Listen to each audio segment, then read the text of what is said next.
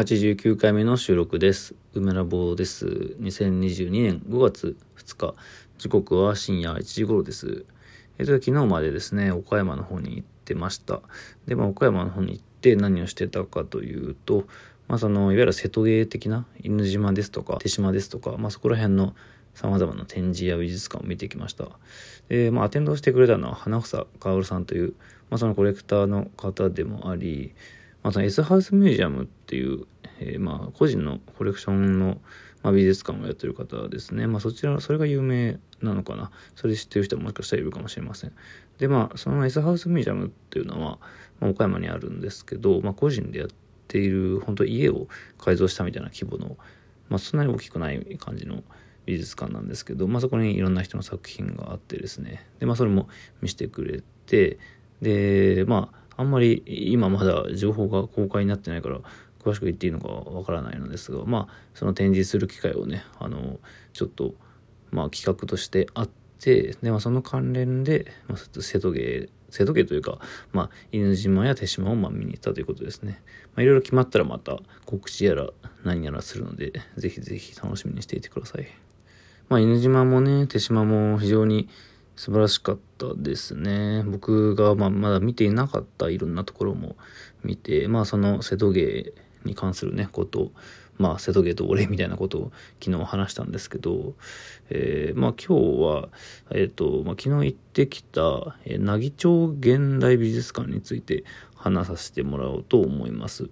あその花房さんの、まあ、エスハウスで収蔵している作品の中に、宮脇愛子さんの作品もあって、まあ、その彼女は、まあ、作品も、まあ、有名ですけど、磯崎新さんのね、まあ、妻として結構有名でもあって、まあ、宮脇さんはね、もうお亡くなりになってしまったんですけど、まあ、その宮脇さんの作品も、えー、花房さんはコレクションしており、で、まあ、その磯崎さんとのつながりで、えー、まあ、その奈義町現代美術館まあ、それはあの建築家のね、その磯崎新さんが作ったんですけど、えー、まあ、それを誘致というか、まあ、その結構関係していて、で、まあ、その関連で、ぜひ、奈義町現代美術館、村尾さんには見てほしいということで、えー、まあ、えー、見に行かせていただきました。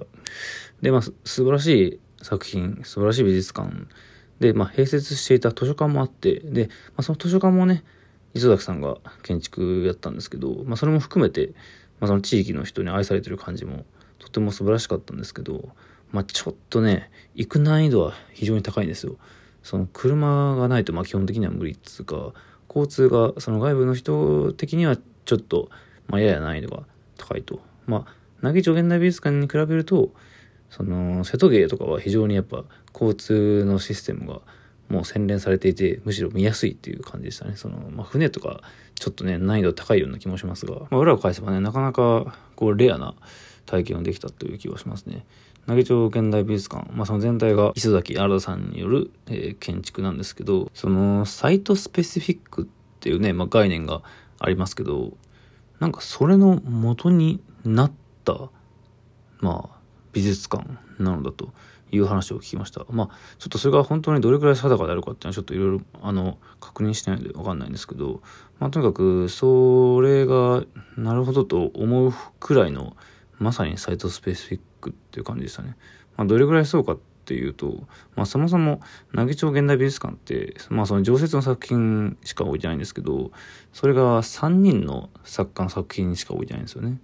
で、それが、まあ、もうほとんど美術館の建築構造、デザインと一体化しているみたいな作品なんですよ。まあ、その規模感的にも。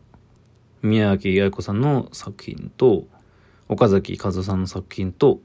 えー、荒川修作さんとマドリンギンマドリンギンズのね、その二人の、えー、共作。まあその三つの作品が、それぞれ、大地、月、太陽というね、まあモチーフに当てがられていて、まあなんかそれだけ聞くとちょっと中二病っぽいですけど、まあ本当にその地球とか、まあ大地だとか、まあそういうものを意識して、えー、構造が作られてるんですね。まあそれこそ太陽の位置ですとか、まあ、その月の、まあ、位ですとか、まあ、全体全体そしてそこに美術館が立っていて、まあ、作品がどのように位置づけられてるかっていう、まあ、非常にダイナミックな構造がありつつも、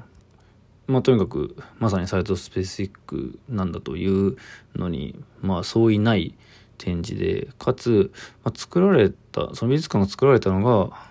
1994年ですか。まあ、だから大体30年ぐらい前なんですよね。で、まあ、そのぐらい時間が経っているにもかかわらず、まあ、その形や構図を保ち続け、まあ、未だに、あの、近隣の人々を楽しませているという意味では、非常に素晴らしいというか、まあ、なんかそのこと自体に感動しましたね。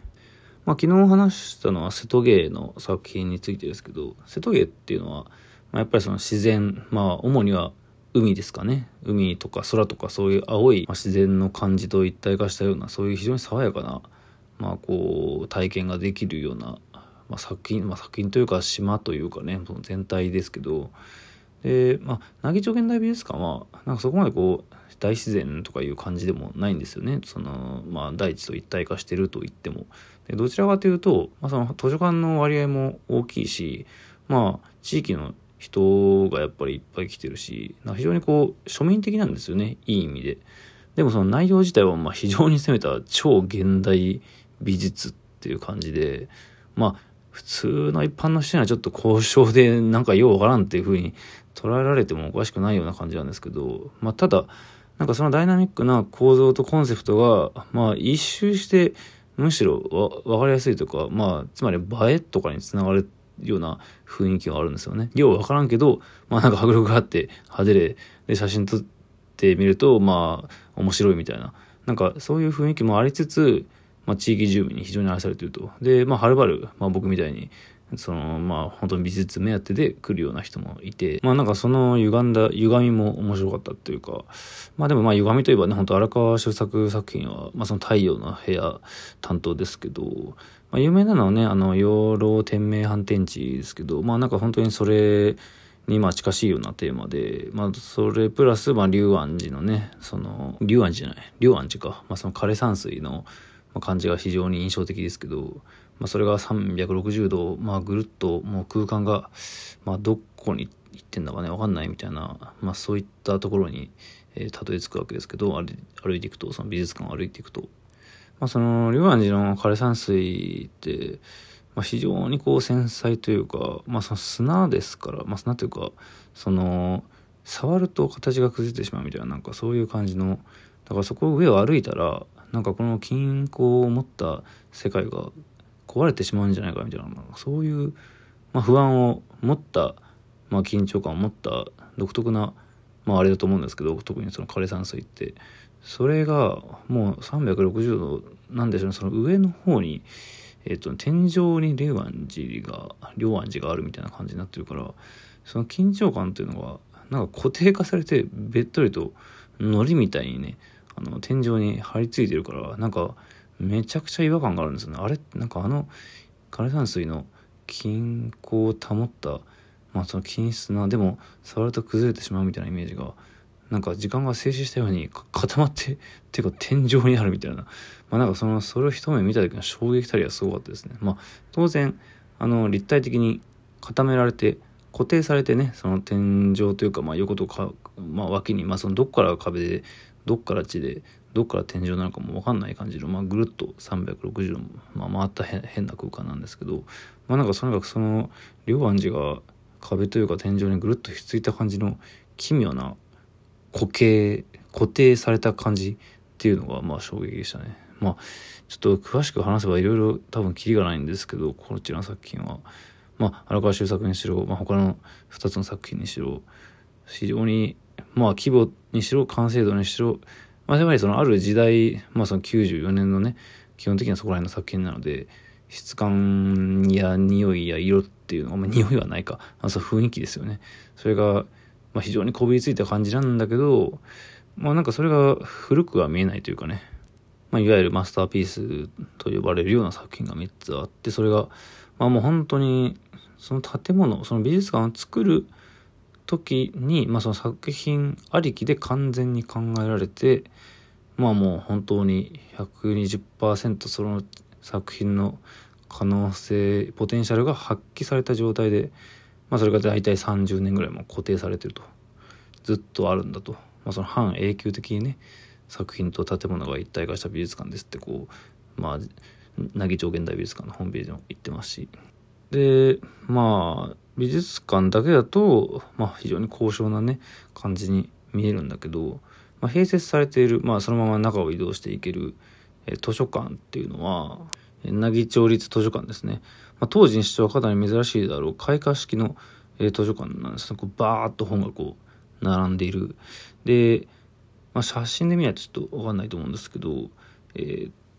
バーッと並んでいる本棚の中に窓がくり抜かれていてでそこに椅子と机があって本の中に囲まれながら、まあ、外の山の風景を、まあ、切り抜かれた絵のように、ね、ある山とか外の風景を見ながら本を読めるスペースがあって、まあ、それが素晴らしいんですよね。でその光というのが、まあ、外の光というのがめっちゃ入ってくるから当然本とかはまあ光が当たるとか日焼けしてるんだけどまあなんか別にそれでいいんじゃないかみたいな風に僕は思ってしまいましたね。本は確かに日焼けするけどまあ中は別に読めるわけだしそして